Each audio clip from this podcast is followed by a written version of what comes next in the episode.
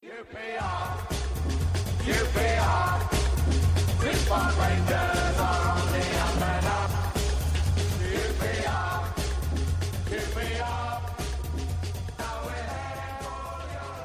Hello and welcome to another edition of Up All Ours, the QPR podcast that's probably depressed, sort of, maybe.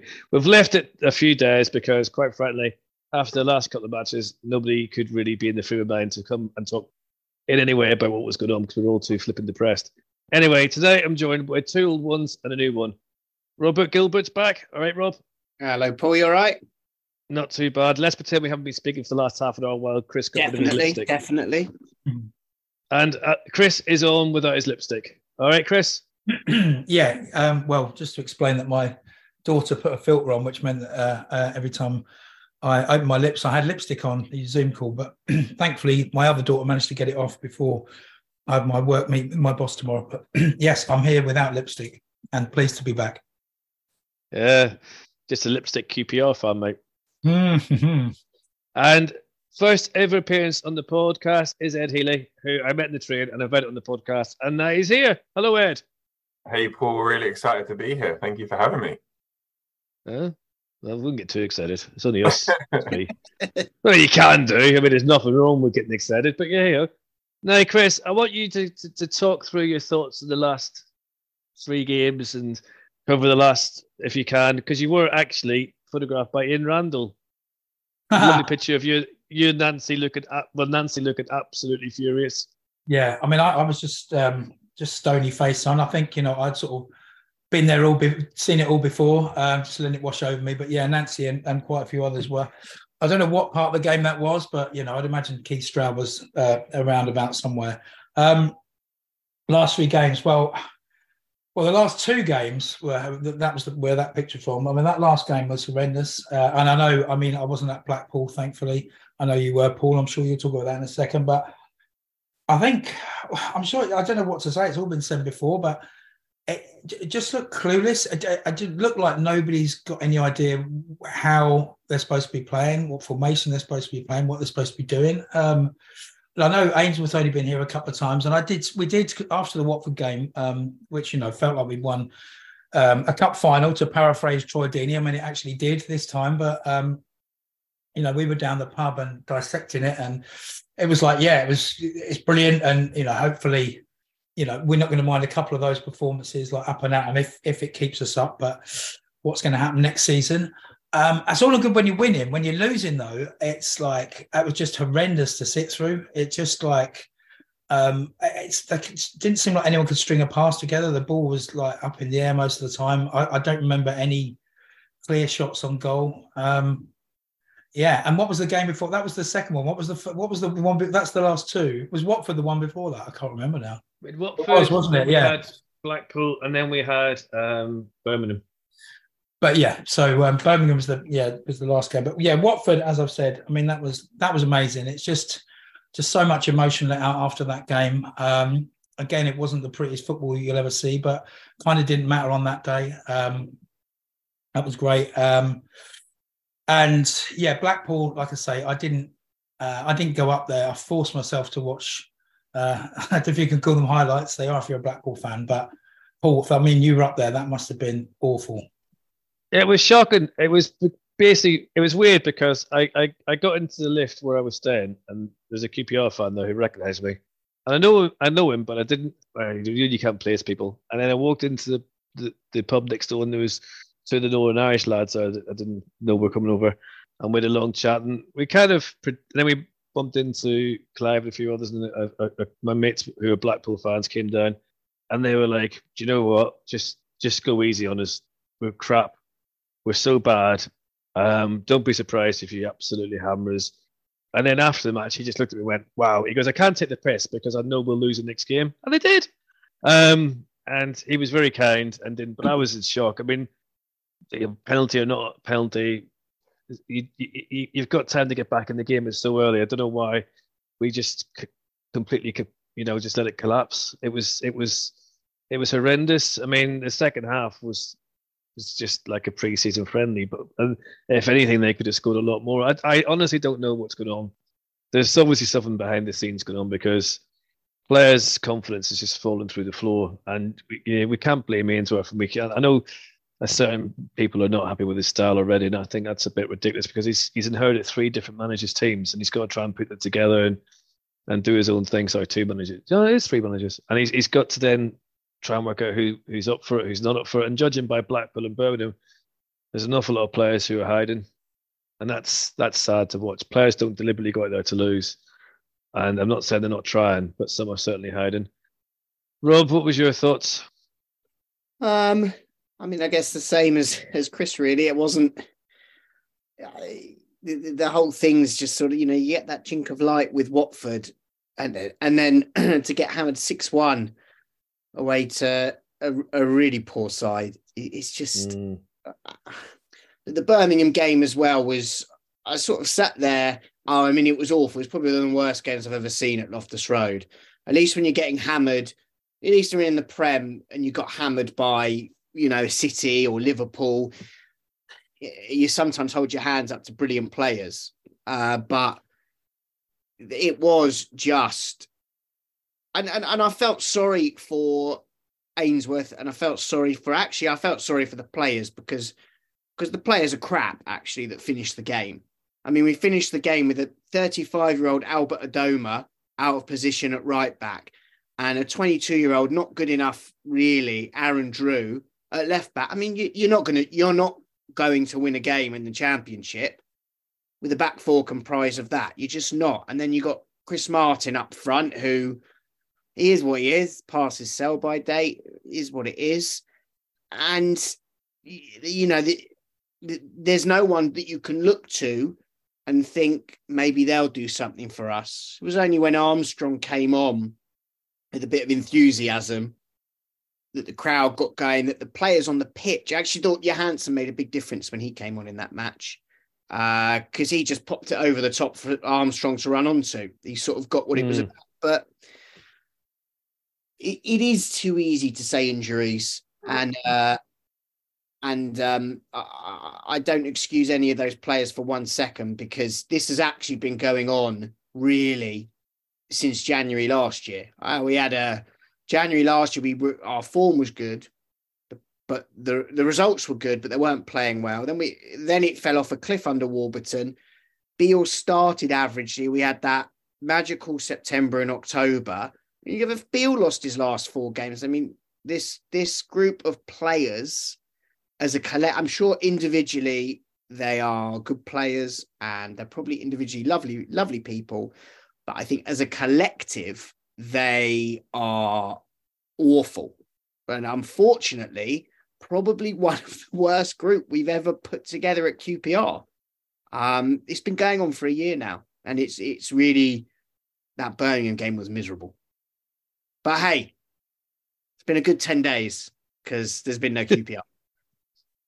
Uh, well, at least you're not sitting on the fence, Rob. Say how it is. No, you know, I thought I'm going to be positive, and then you asked what we thought the last three games, and I couldn't be. But I, will be positive later on. Don't worry. Good man, Ed. Welcome to the podcast, and um, thanks for coming on and follow up. Yeah, I, will try. I'll try and be a bit a bit more positive. Positive, I guess. On. Uh, I guess with the with, with the Watford game, I, I felt um, so. I, I, actually used to go with my dad. I don't, I don't go with my dad anymore. It's just just myself. I text him afterwards and I said, "Wow, I've just come out of a traveling uh, machine. You know, it, it'd been like travel traveling back in time to a Holloway team, and that's what I, what I said to him. It felt like a Holloway team. we we press high, uh, we put them under pressure. Um, we try go long, win the second ball." and then play play our football in in in the final third. And I think, you know, going back to what Rob has said, um, you know, in the last eighteen months, bar the September and October um, sort of time, we've really struggled getting through the thirds. So transitioning from our, you know, the the, the defense into the second third into the third third, bar those those two months. So so obviously Ainsworth has come in, um, has assessed the situation let's be honest, you know, not having Ilias Chair and Chris Willock for any championship any, any championship club is massive. And mm. Rob did say it was it was too easy to blame injuries, but we, we haven't got a big squad, right? We have we just we haven't got a big squad. So to lose nine first team players, we are really seeing um, the effects of that. Now, you could argue even before we had these injuries, um, eh, we, we, were, we were in a similar situation. So I think Gareth's come in, is assessed right. We just think we, we really struggle to go through the, the thirds. Okay, if we go long, try and win the second balls, what can we do? Can we get Chris Willock? Can we get the, the Ilias chairs up up further up the pitch?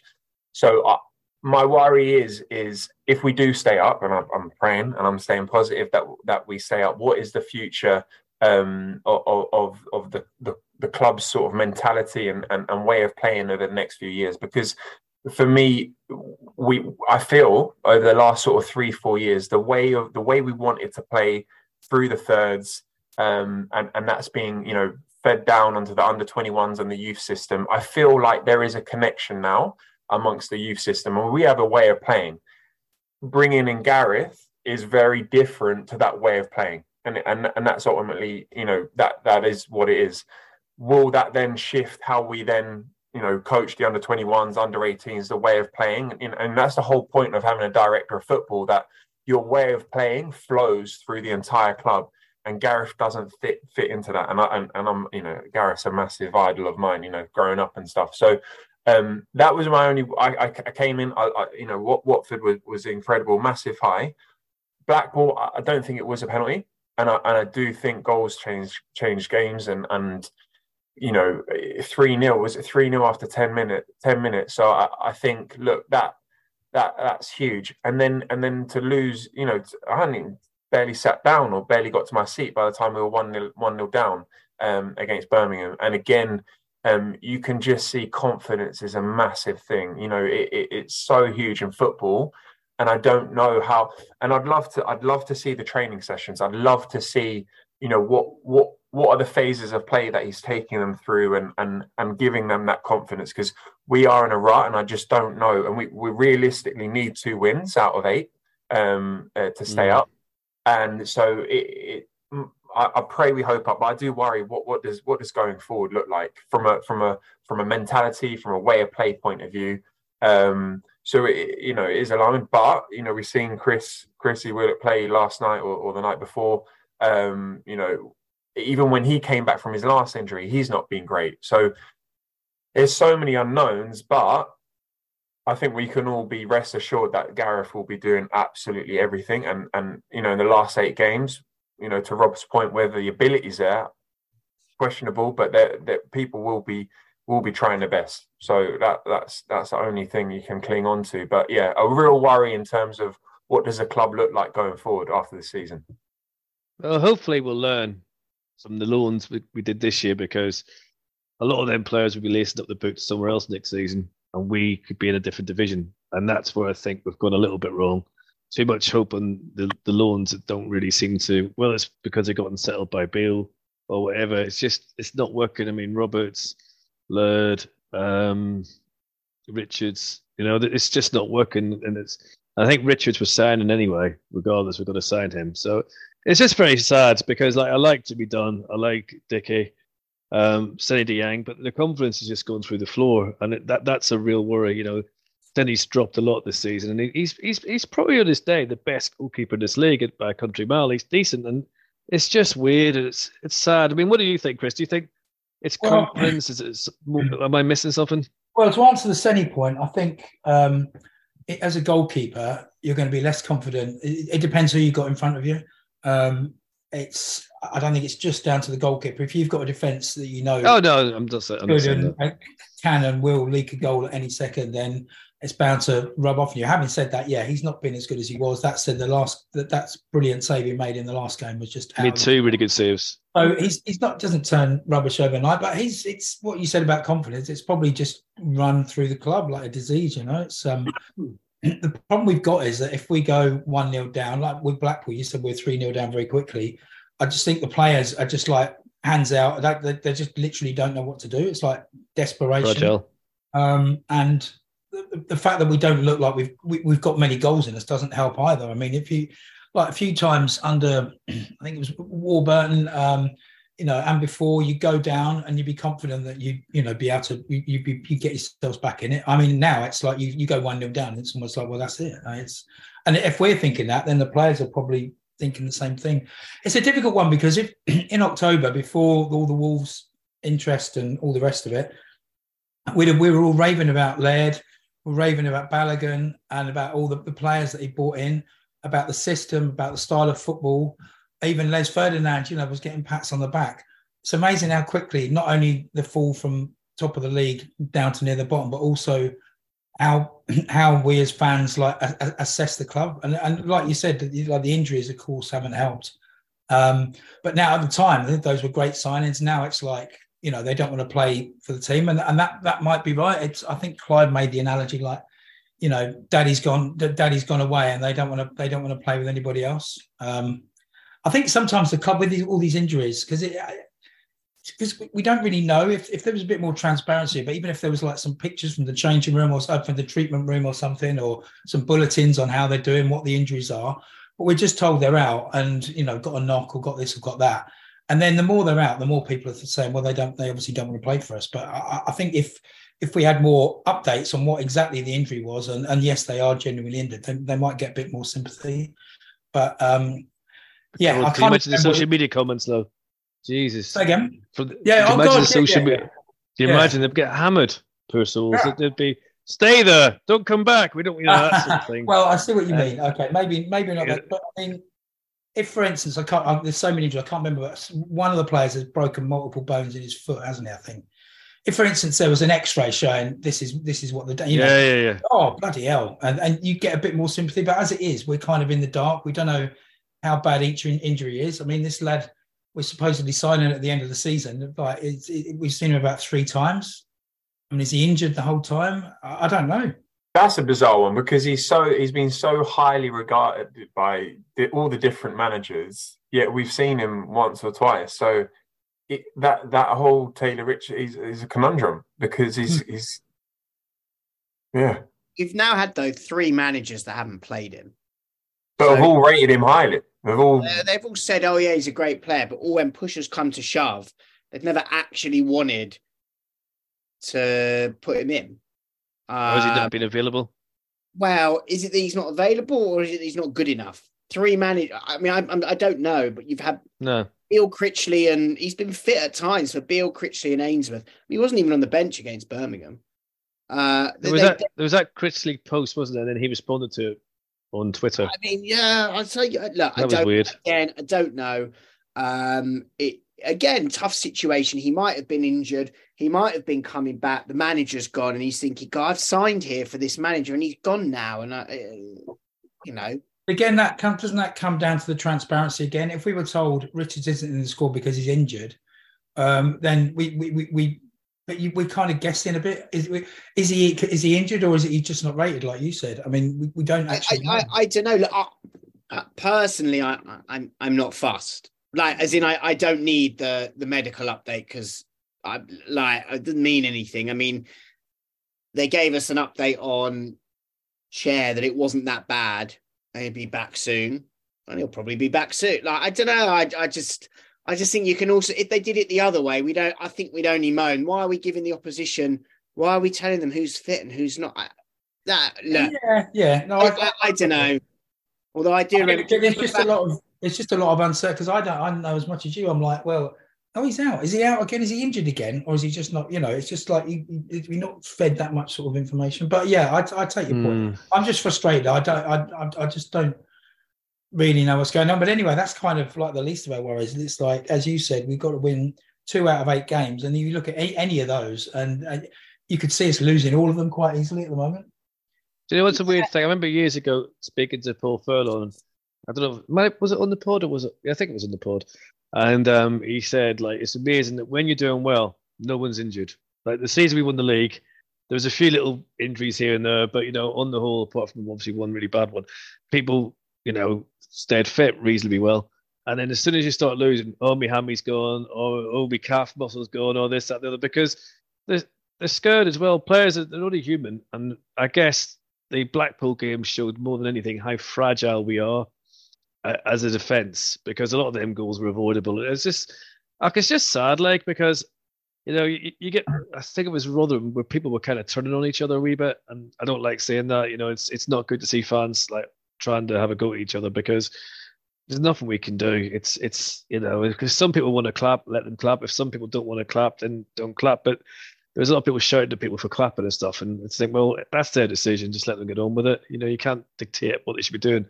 But it's sad when it's like that. But that only comes from frustration and what we're seeing on the pitch. Because I thought that Birmingham game, if being brutally honest, it was a disgrace. You know, they they they, they shouldn't have been that bad. And Birmingham weren't particularly good either. So it wasn't like they came all guns blazing. But the one thing I will say about Ainsworth's style of football was that Warnock had a terrible reputation for football. Yet we played some of the best football under Warnock I've seen in donkeys at QPR. And I'm kind of hoping it's the same with Ainsworth, where he's played. You have to play with what you've got at somewhere like Wycombe where the budget's so low and the transfer budget's so low, the wages are low. He's got a bit more about at QPR. Hopefully that will progress. But it's an interesting point, Rob, you made there about a manager with director football, and there's a pattern because he, Ainsworth is completely different to Beale and Critchley by a country mile. But who knows Go, going where, back where to will take us. going back to Ainsworth, if you, and and you know what you've said there, uh, and Warnock. If you think about the the way Warnock played, we didn't play in our in our third, right, in, in, in sort of our half that much, right? Mm. We weren't playing it across the back. You think about all those times under Warburton where we played five at the back, three at the back. We got the centre halves completing about fifty passes to each other, and we're just watching it going back and forth. What what, what Warnock did, what Warnock did, come in, made us really solid, made us defensively super solid, and then essentially give to wrap the ball right in the final third. Now, if if if Or.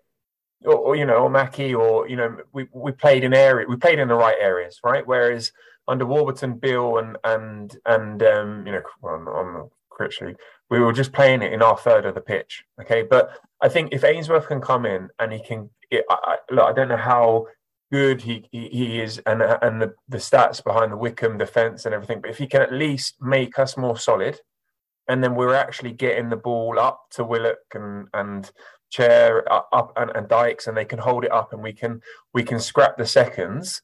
Then we can actually we will be all right. But essentially, our defense we've had a poor defensive record now for like two, three, four seasons, I, and and I don't know why why that is because um, you know there's times where we've lauded Dickie, where we've lauded um, Dunne. Um, I mean, Clarke-Salter's been in and out. I think Balogun has Balogun been a massive miss? You know, I've taken my mate down a few times, and when we were doing well under Beale, Balogun was playing every game, and he looked awesome, right? He looked unbelievable, and and when we signed him from Glasgow Rangers, I'd asked my Glasgow Rangers mate, "What is he like?" He said, "Balogun, solid player. He's got a mistaken mistaken him now and then, bit bit like Fitz Hall, but overall he was solid. So." I'd love to see. Does he go straight in on Saturday? And what does that look like? And are we going three at the back? You put Balogun in between Jimmy and in um, and um, Dickie. You put Field back in centre midfield, and all of a sudden we look a little bit more solid. Um, so I think Balogun has been a massive miss. Um, but but we, we need to be tighter. We haven't been tight at the back as a team in, in, in so long. In so long. I But think then that on- goes down to sorry, Rob. I say, I think on Balogun, I think he's a complicated one because I I actually think his uh like him being at the club is is a real failure from the director of football from Les because what are we doing signing a 33 34 year old on not insignificant wages for one season i i just i hated that signing and we're relying on him now. We're desperate for him to come back because he came in, he played, it, you know, Dan and Dick, and then they've let Masterson go on loan, who we know probably isn't good enough. But we're short now in that area as well. We need to play three at the back. I think most people Mm. realize that's where we're at our best. And, it, you know, we got rid of Barbet, which I don't think was a good decision personally. And we brought in Clarke-Salter, who's always injured um, and who was always injured before we brought him in. We brought in Balogun, who's good, but again, is what manager wants, manager gets, is on a big wage, and you're only going to get one season out of him. I'd understand the Balogun signing if we lost in the playoffs last year and you just wanted that one extra defender and it was a bit, we're going for it.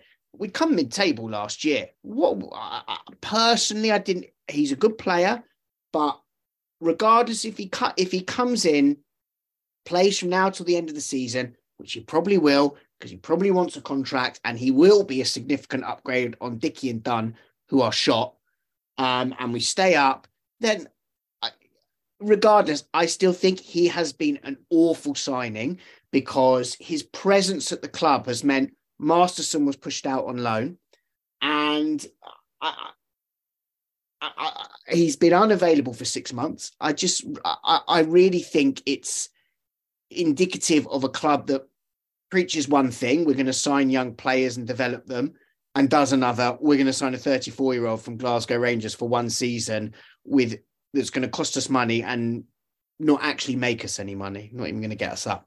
So, well, was, yes, we do need him back in the team because the defense. the thing I'd caveat with that is that I do think that we have got a very fragile young squad. So the only the only sort of caveat to that I would say is, guys, we need some experience. Like all we've got is Stefan and, and Adomah and Balogun, and and then it's ki- it's kids, right? And well, are and, they kids though? Like Chair's 25, Willock's 24, 25. Dickie and Dunne, 25, 26, Dykes, 20. They're not kids. Sorry. I mean, to me, I'm, I'm 37, so none of them seem like kids. So they all seem like kids. But I don't know if it is a team of 20, 21 year olds knocking around there anymore. Even Aaron Drewe coming in is 22. You know, I don't know if they are kids so much anymore. I think maybe two, three years ago, that argument certainly was true. And um, you know, Lee Wallace and Geoff Cameron actually did that role really well because Bright, Chair, Eze Manning, they they were young. This lot, I mean, they're now in the middle of they in what should be, I would think, the middle of their careers. They should be coming to the peak of their careers soon, no, in the next two, three years. And so I, I don't know if this is this.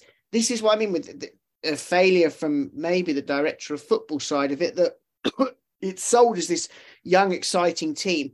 Well, I don't think they're particularly young anymore. I don't think they're particularly exciting. And and back to what I said earlier about as a collective, we've allowed them as a collective to go stale together.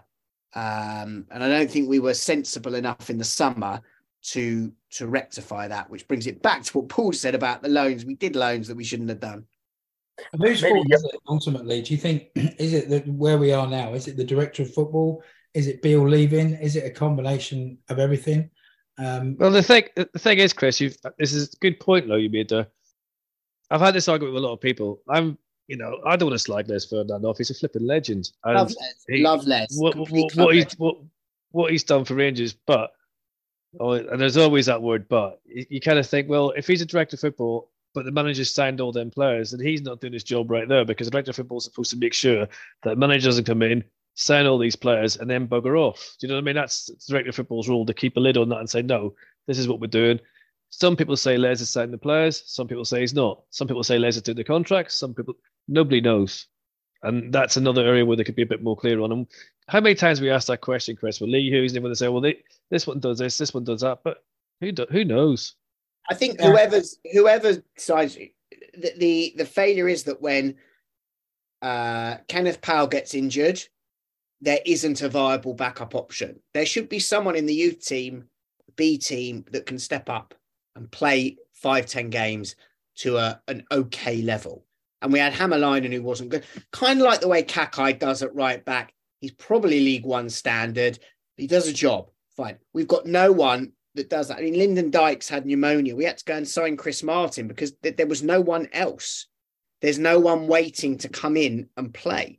Uh, yes, we've got these injuries. And meanwhile, the B team, they win every bloody week. They win every week, mm. these youngsters, yet they're nowhere near the first team.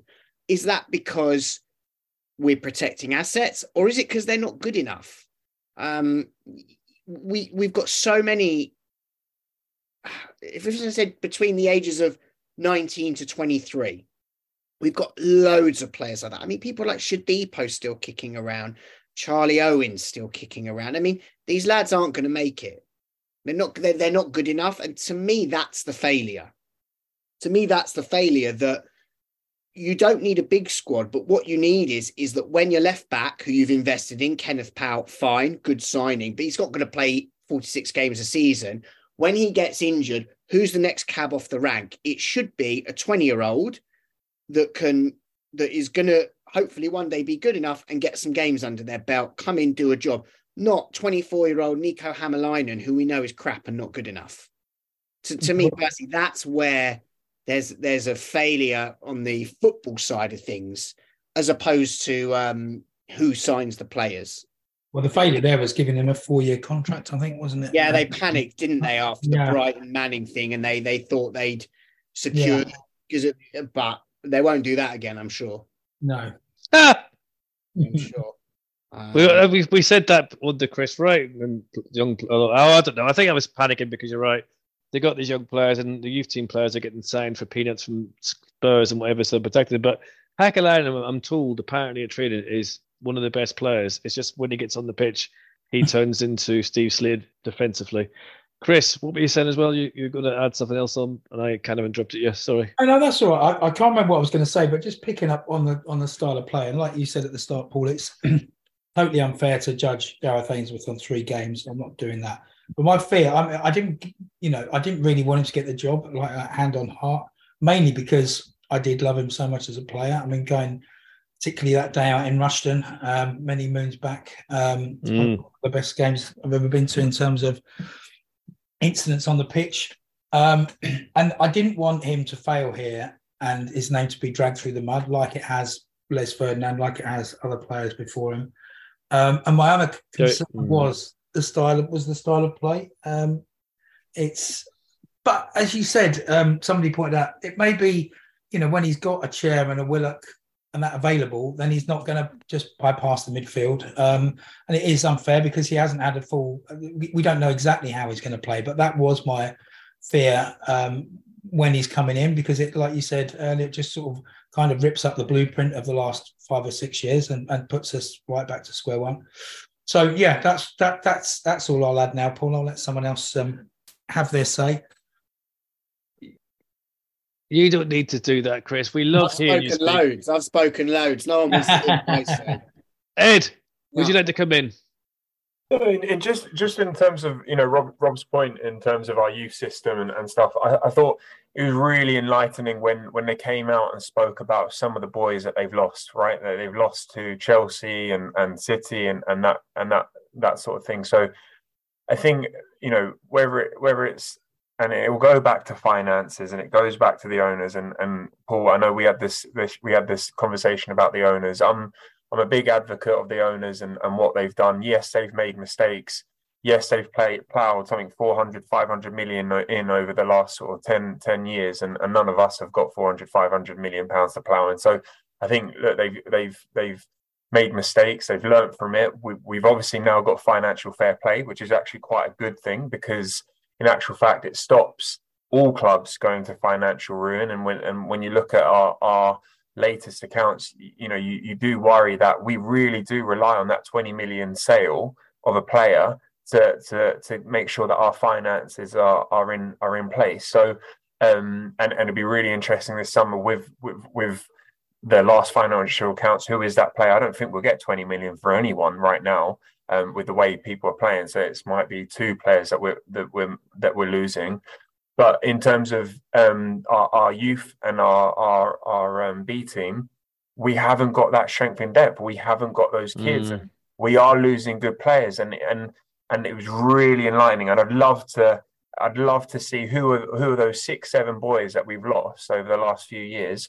Who have they gone to, and what do they go on to do? Because that is the one thing that QPR can can um, you know show to these local players why go to City and, and look at Josh Bowler and look at his, you know, he went to Everton. What, what's he doing now? He's at Black, you know, he's at Blackpool. And what could he have done if he stayed at QPR that little bit longer? So I just think that yes, we've lost boys, but how can we how can we present ourselves as an opportunity to you know play get opportunities at a very young age rather than going to a City or a Chelsea where you're just getting eaten up and and and part of you know Chelsea loaning out 20, 30 play, youth players a season. So um, it, it's just how how do we how do we tackle that because that's a big problem of ours. To be fair, the, the, the Chelsea have killed youth football in this country almost single handedly. Um, and it's it's a shame. It's like it was you know people have said in the podcast in the past the you know on, the under 23 is just not fit for purpose. You know that we haven't got a proper reserve league and because there's the Premier League reserve league and this that and the other and teams doing this and, we, and then they can pinch your players. It, everything's geared towards the Premier clubs, whether that's Spurs, uh, Chelsea, or Brentford, or whoever. And it's a bloody shame because we don't get you don't get value for money.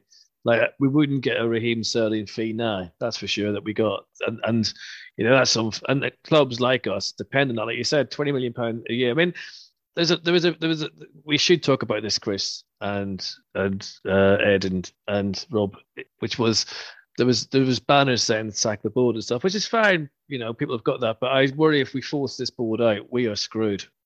Um, you know, there's, there's there's kind of there's not a lot of people I would think want the waste a lot of money in a football club that needs again to be rebuilt. Um, um, the the owners have put money in, they've lost it, and then they've funded it themselves, which is is fair.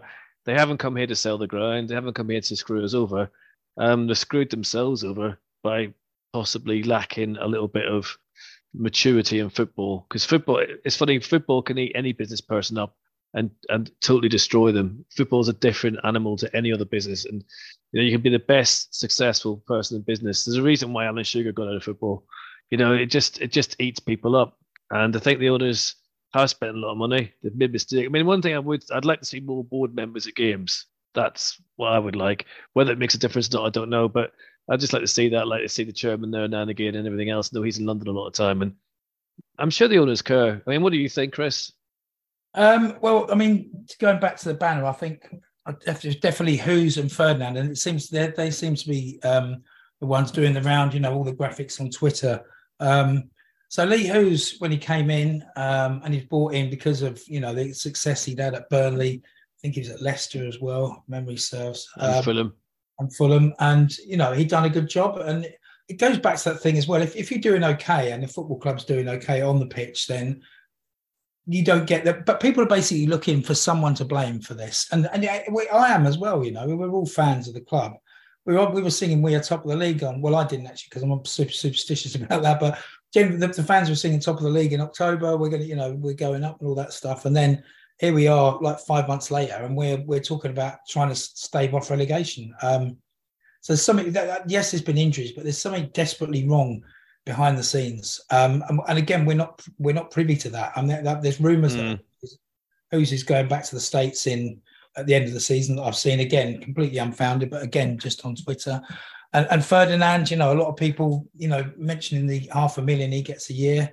Um, and as Ed alluded to, um, it's or somebody alluded to what kind of why do we need a director of football if he's basically allowing Beale and whoever else to bring their own players in, which he is. I mean, Balogun's wasn't a Ferdinand signing, wasn't a board signing. Whereas on the other flip side of that, Charlie Austin wasn't a Mark Warburton sign. That's pretty clear. That was a that was done by the board to appease them. And I think again, the Gareth Ainsworth appointment is last throw of the dice almost this season, getting an old favourite and try and you know win the fans over with that. But this time the fans have seen through it all, and of course we all want Gareth to be a success. Um, and I feel really sorry for Gareth being okay. He's you know he's getting paid for it, but it, he's just in a desperate situation. I do think I do think we've got a lot enough to somehow claw out a couple of wins or a few draws, but it's going to go down to the wire. And yeah, in answer to your original question, I think yeah, it's very difficult because the board have been losing money hand over fist, like you said. Um, it's I guess it comes down to whether they made the right appointments in hindsight with with with Ferdinand and Hoos, but then I think Hoos really, I mean, you know, we we we had that like almighty fine under um uh under Fernandes. Was under Fernandes when he was the ch- chairman? Yeah, and I think you know we've been paying the price for that literally for like for the last few years, and Hoos was just seen as a guy to steady the ship. So I, I don't know why so much the blame is being heaped on him. I do get the Ferdinand thing. I'm not sure whether I want him out, and I know that's sitting on the fence, but you've you've got to hold your hands up. He's been here eight years, and you know there, has been a few dodgy decisions made. I, uh... Ed, oh, sorry, Rob, go. Oh no, no, go on. No, you, Rob, you go first. I'll, I'll come in. I'll try and put, okay. put my uh, positive hat on and spin on it. just on a, on a I, I don't have much time for the owners. I've got to be honest. Um, 10 years ago, they inherited a club in the Premier League debt free. And now we're on the brink of League One. Uh, and I think a fish rots from the head. And yeah, they're putting in their money because they're just, I just think they're, they're, they're maintaining the asset to try and sell it one day. That's it. I, I, I think they came in. It was all about the property deal, Old Oak Common. Look at the development in. Uh, if you I mean you go to Loft, if you think think how the area looked ten years ago, think how many new things have been built in that area in the last ten years. We missed the boat there. I, I personally don't have much time for the owners. Yeah, maybe their heart's in the right place. I think they've been rubbish. Um, again, more negativity. I know. Uh, I like the idea of the director of football and Leo's, but guess what? Everything's got to be signed off by the owners, and, and it is signed off by the owners. And the, you uh, you can change the director of football, and if Les Ferdinand goes in the summer, they bring in a new director of football. The same thing will happen again because in ten years' time, Ilias Chair will be coming to the end of his career and available on a free and we'll sign him because Tony Fernandes doesn't want to make the the fans happy. I, I, I, so sack the board. My, my opinion is I, I, took that banner maybe to not be literal, if that makes sense, but maybe mm-hmm. to be the fans saying, "We've had enough. You've been here for a decade, and we've gone backwards. You've achieved nothing in a decade. You've wasted our our money." It, remember, it wasn't that they never earned that promotion it was the previous regime, which happened to be also terrible, Briatore, you know, Briatore and all that. They got us up, and this lot have come in.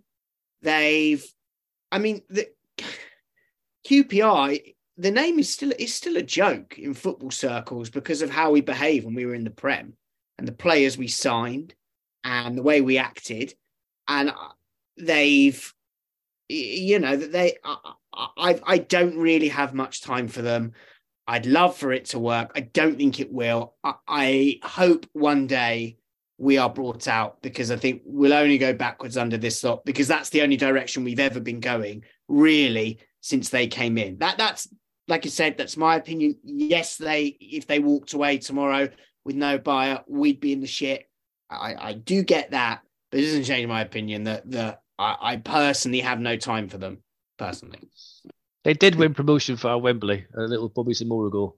Um, just to put historical fact, historical fact. No, no, no, you're right. They did, and then they cocked that up as well, and they went up again, and they signed Rio Ferdinand and mm. gave Roy Fur a four-year contract.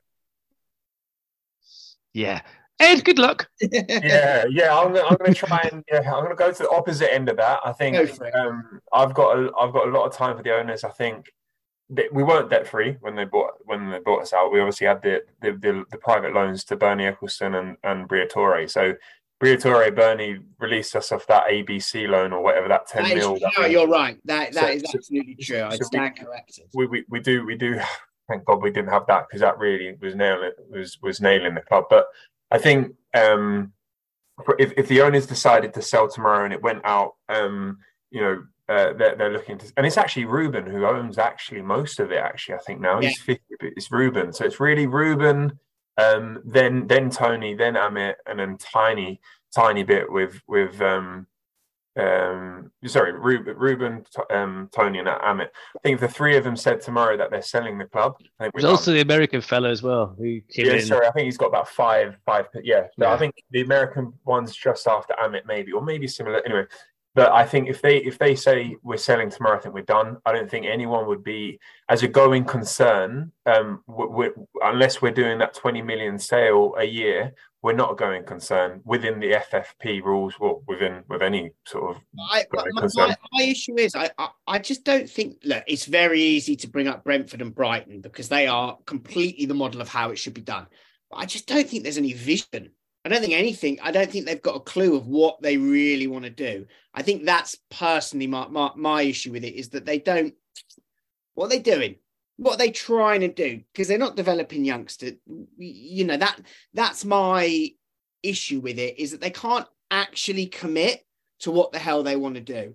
We're not developing youngsters. We're not really staying within FFP because unless we get 10 million, unless we sell a load of players and and you know kneecap ourselves, we're we're in the shit again. And I, I just it's this lack think- of vision. I think that was their ambition. I think that was their vision that that Chair, Willock, Seny, the three of those players could go for 40 million combined, But they should have done that last summer, or they should they should have not told Beale that he can, he can have the job. But he he said supposedly to the board, "I'll take the job, but I don't want to sell anyone." And they said, "Okay." Yeah, But no, So Yeah, I- to I me, that's what I mean about vision. That you have to have, you have to not be get stars in your eyes because because those players are playing well. Oh, we might go up. No, we sell players, and the fans will moan. And guess what?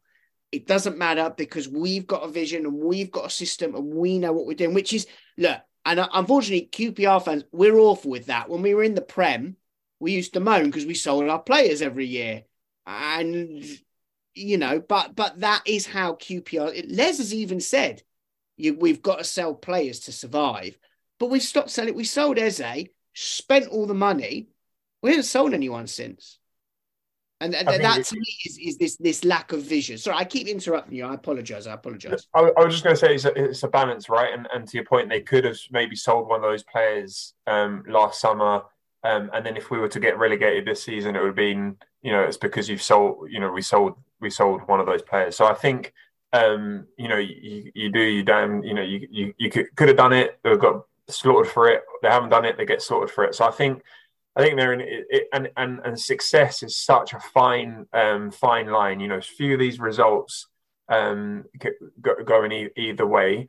So I, I my, the only thing I'd say if if we keep battering the owners, keep putting these emojis on their faces and put it on on social and with the jokers things, if they go, we sell tomorrow, we're done as a club, as a going concern, because no one's coming in for us. Um, you know, we, we, we are we are 60 70 million in debt something like that to those guys right? And and and who knows they might write off that 60 70 million to give the club to someone who wouldn't pay that money but then would reinvest it. But they can't reinvest it because no one can invest in QPR because of FFP there is no scope for someone to come in and spend the money. You see all these people in January why didn't you go buy a striker? Go buy a striker. They can't because we've got to fit in within FFP because our revenue isn't there. The, the stadium's not big enough. Um, and I know you know Rob mentioned that the club hasn't hasn't been quick enough to find another stadium. Look, that that that that might be fair. Look, I, I I don't know how.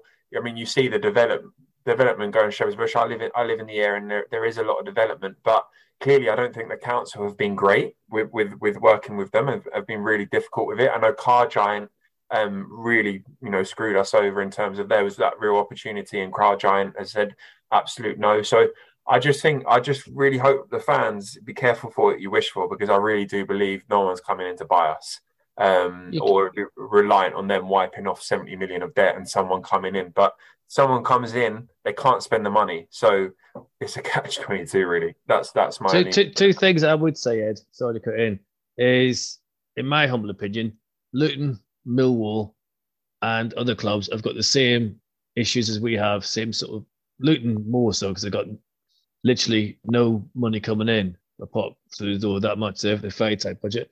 They found a striker. There are strikers out there. We're just not finding them. I mean, we don't need to go and spend 40 million and then say, look at us, we can spend 40 million because we're probably better goalkeeper and play him up front the way we behave sometimes.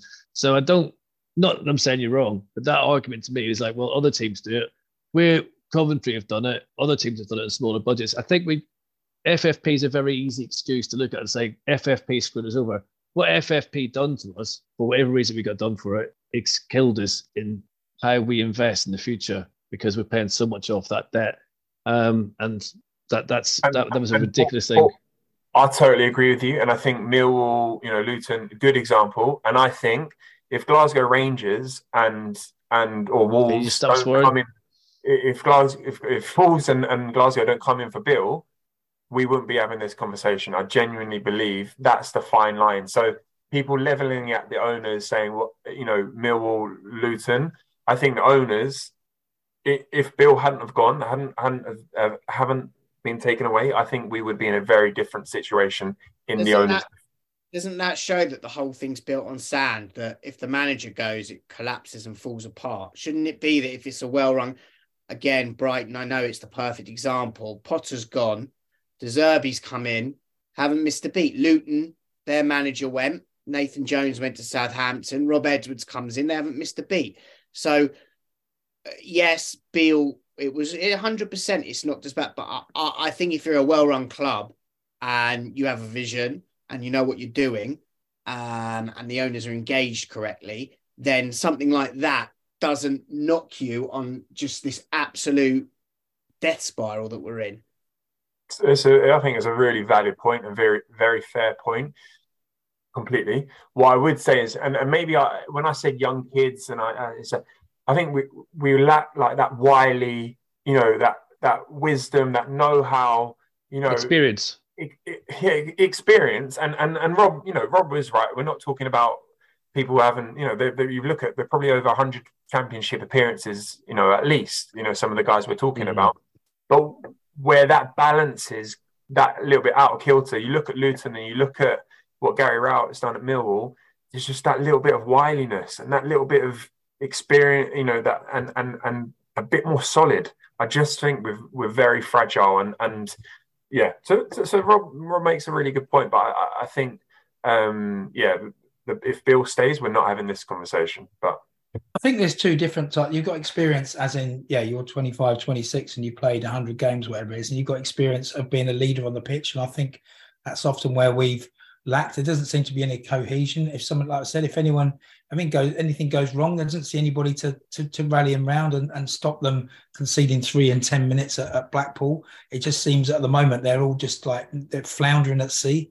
Um, I know Stefan's been the captain, and you know he's an older head, but yeah, I'm not. I'm not so sure he was. He's a great player, but I'm not so sure he was the best captain. I, I know you can, you know, um, everything. Look at rose tinted glasses, but you go back to Warnock, and you had you had the players like Taarabt and that who were, you know, were, were doing their job. But you also had you had a Hill, you had a Derry, you had those experienced players who were also leaders on the pitch, and I think that's what we've lacked for for quite a while, not just under the. Yeah, I- and that ironically is probably something we'll get back next season under Ainsworth because Ainsworth, I'm sure, would make would make sure that happens. I completely agree with that, uh, Chris. I Mm. think it, it, you know when when even someone like a Geoff Cameron, who I think maybe Rob mentioned it or someone mentioned it, like we really lack that someone at you know at the back or in in midfield who's a leader. There, there there's no leaders in that dressing room now. It, you know where where has that fell down in the recruitment process? Okay, I, I, don't know where, but right now we really lack a leader, and um, that's probably the the biggest uh, what would say the biggest um, letdown or, or, or failure of the director of football and, and the setup that we we've not got leaders. And you need those leaders. And Luton and, and Millwall have got leaders. And and people were scrapping Wiley um, know the championship and that's where we're lacking I think the other thing about what I would say about the owners is that you know maybe sometimes they put too much faith in people around them and listen to too many people rather than acting on their gut at times. And you know, I, I think it was made really good points actually. I mean, there's there- there's careful what you wish for, then there's criticism which I'm sure they will take on board, and they have to because they have made huge mistakes. Les has made huge mistakes. Everyone's made mistakes. I mean, to me, the the the, the one of the biggest mistakes is that we we haven't got the status to keep our young, youngsters, and we're putting a lot of money in the youth. And you're saying to yourself, "That's brilliant," but someone can come in and steal our players. If you invest four or five million a season or whatever into the youth, and then someone steals your best player for 140,000, that's that's that's not just hard luck. That's just awful, and that that that puts you back years. So that's down to the Premier rules as well. It just seems to be that everything that goes wrong at football goes wrong at QPR. That's really frustrating at times because you're sort of saying, "Now, why do other clubs have this? And then people say, well, look at Sheffield Wednesday. I mean, that what scares me, and I know we've been rabbiting on for a while, um, Chris, is if we do drop into League One, there's no guarantee we're going to come out of it anytime soon because that is a graveyard for clubs of our Yeah, size. I'm, I'm, I'm definitely not of the, you know, I've seen a lot of people saying, you know, why don't we just get relegated, get rid of everyone and then start again next season? I mean, it all sounds great, it all sounds brilliant, but there's a lot of big clubs. But look at Portsmouth. I mean, Portsmouth are a, a huge club, bigger than us, um, fine tradition, and they've been down there. Well, must be ten seasons now. I'm, I'm talking off the top of my head. Got Sheffield Wednesday, who are now, you know, rallying to get back, but they're having a bit of a wobble. There's no guarantees at all, Mm. you know. Derby, So- Ipswich, there's some big old teams. Yeah, yeah. And I think you know, I know I like the sentiment. You know, we like we'll just have a clear out, and then we'll come on. We'll just win the league next season, and then then we'll go for it. Great if that Be happens. grand. Yeah, wouldn't it? But yeah, I, I think yeah, I think that'd be an absolute disaster if we went down. Um, um, yeah, and, and and pray God we don't. But like I said, we've got eight games, eight games to go. The old cliche, eight cup finals. I, I, I, yeah, I mean, I, I'm gonna I, as we come to the end, I suppose I'm actually more positive now about mm. QPR than I was last week because I hate to see depressed. hey! no, because I'll tell you why. I'll tell you why. I'll tell you why. That I, yes, all the points about the style of football and Ainsworth and it flowing through are 100% correct. 100%. I just see so many parallels with when Holloway came in and it was awful. It was all, I mean, that was the worst season, probably worse than that 2000, 2001. We went down under Holloway and he built something. And even Warnock, when Warnock came in, it was it wasn't dissimilar to this now, and he he built something.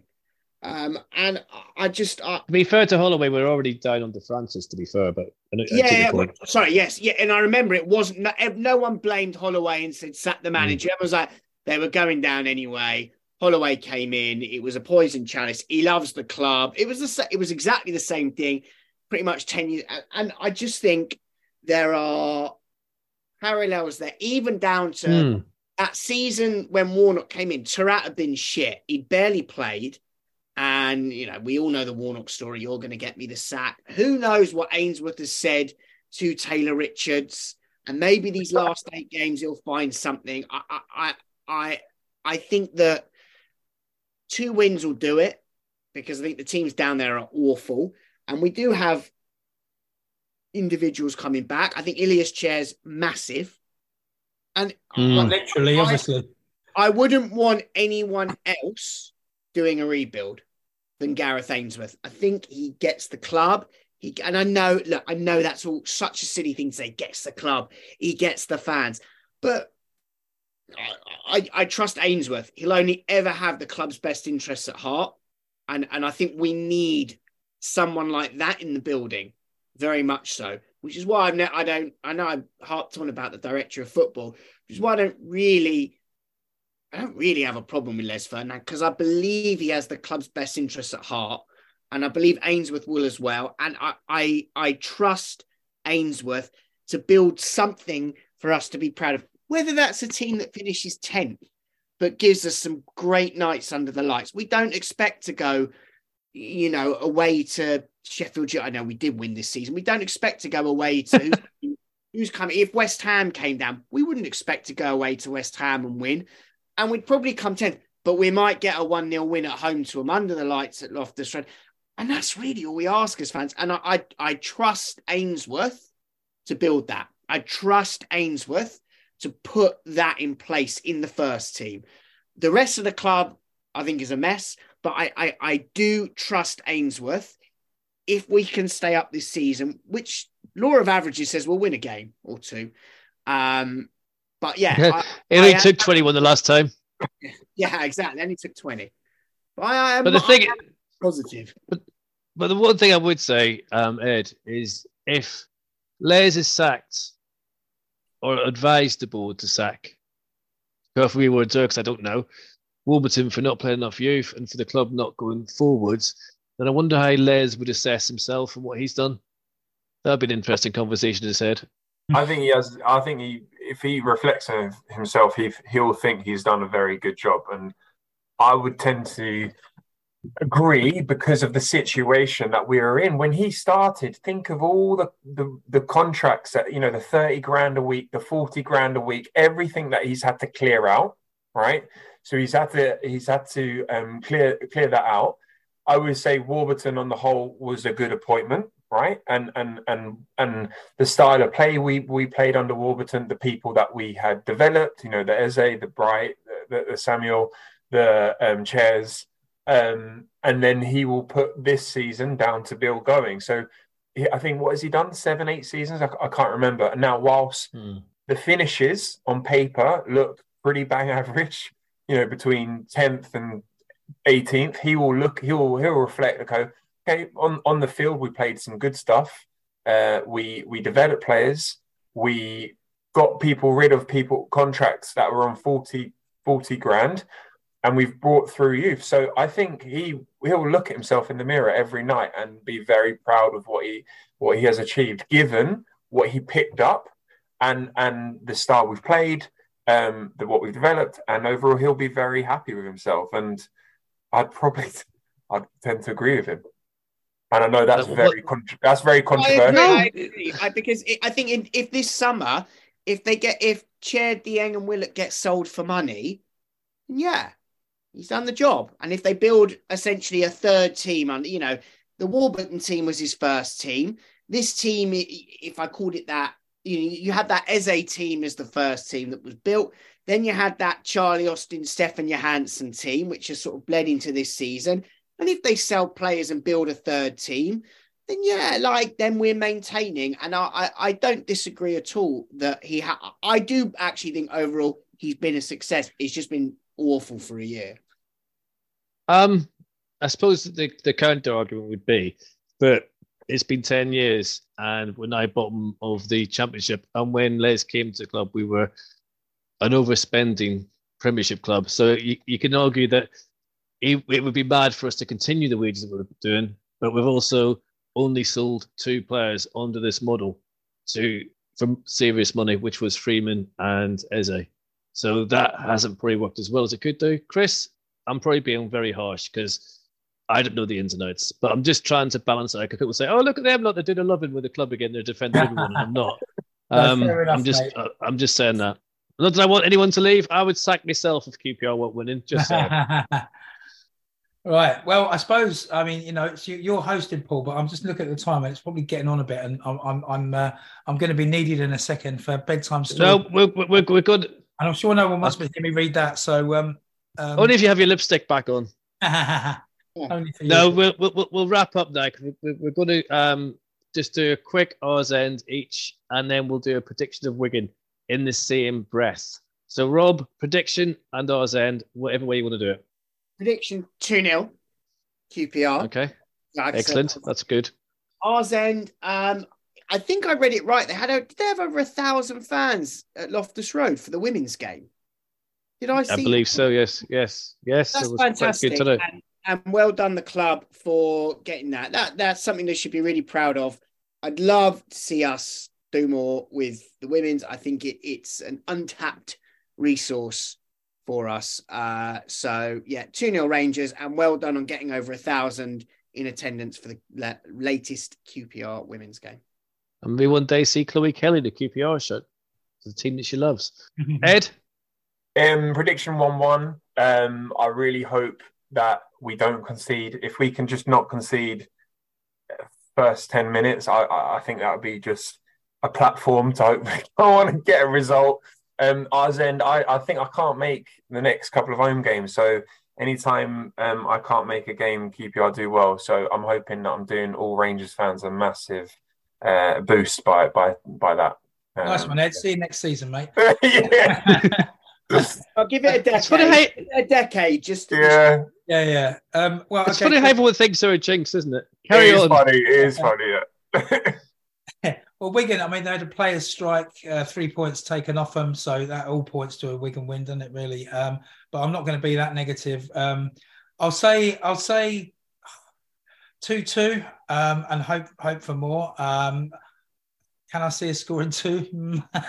I'm not sure. I'm going to stick with that. I'll say two-two, and the um, and the R's end, uh, April 15th, Tiger Feet 13, which I'm sure everyone knows, but it's the PPR's uh, team for children and young people with Down syndrome doing the 13th walk. Um, we've run out of London clubs to walk to. I think we've got Millwall, but obviously that's gone now. So it's basically going to be a start at Loftus Road and, and pick out some of the old places where QPR have played, which I guess will take us through Queen's Park, various other places, um, ending up um, for the game. Um, so yeah, if anyone wants to donate, Google Tiger Feet 13, um, and there you go. And that is and a lot of the club are saying, well, it's all well doing all this stuff off the pitch. Well, they're going to get it right on the pitch, and you know, obviously, you agree with that. But equally, I do think QPR off the pitch under Andy Evans have done some amazing things, and it's more the case of the team mirroring that and getting it right than than, than not doing it. So yeah, that's it for me. I think I think I think Tiger Feet is a bit. I'll, miss it because I'll actually be in Thailand. Ooh, It's, it's, I don't. It's it's Lily's graduation present. I would have got if I went to university, I'd have got a packet of sweets and a kick up the arse told to get a job. But hey ho. Um, so there you go. So hopefully somebody can step in and, and sort the podcast out when I'm away. You never know. Hello, Chris and Rob. I'll do my best, mate. I'll do my best. Um, my prediction for Saturday is I just want a point. I think get a point, build on it. Um, get a, hopefully get a win against Preston, and by the time we play Stoke, they'll be so mid-table they won't care. Hopefully, but we know how much they love us up there. that worries me. Um, uh, maybe yeah, Preston. Who knows? Listen, just don't get relegated. We can't afford to get relegated. And one thing I would say in my R's end is, you know, we've got whether we like it or not, in my opinion, not telling people to do, we've got to back these lads. We've got to give them everything to the, the season because otherwise, you know, League One's not fun. I don't want to go back there. And um, you know, just let's give them everything and they can give us everything, and then we can survive this season and regroup pre-season and sort whatever is wrong at the club because they're clearly suffering it. I watched um I'll just finish on this one. I watched Dykes play for Scotland the other day. Different player. Absolutely 100% different. Absolutely menaced it. You know, I know that people say better players, yeah, but he just looked like he wanted to be there. And that worried me a little bit compared to what I've seen at QPR. And he's just come back from injury. But I'd like to see that Dykes play for us because he looked quite good. Um, so listen, everyone going to Wigan on Saturday. Currently one 0 up against Spain, so he might be a bit tired by Saturday. Okay, I didn't see that happening. Well done, Scotland. If they lose, if they lose, it's my fault for jinxing it. Well, it's good. I like to see all the home nations do well. And if anyone mentions Finland, you're banned. Right, that's the end of our pod. I'm sorry that we've uh, had to do one of these sort of post losing, losing, defeat things and trying to put our heads together. But you know, that's QPR. We, we love the club. We want them to stay up, and please God, we do stay up. We we get that win for everyone going up there on Saturday because they bloody deserve it. And um, Robert, thank you very much. Ed, for having me. brilliant, brilliant debut. We'll hopefully have you on again. Enjoy whatever you're doing, and if we do win, stay away. Um, Chris, brilliant to see you, mate. And I know you've been hmm. busy in Dubai and stuff, and been working and all that sort of thing. So it's good to have you back, and good to see you back. nice one. Good, good to be back, Paul. So good luck, Rangers Saturday. Please, God, win, get some points, save our, save our season, save our hoops, and thank you for listening.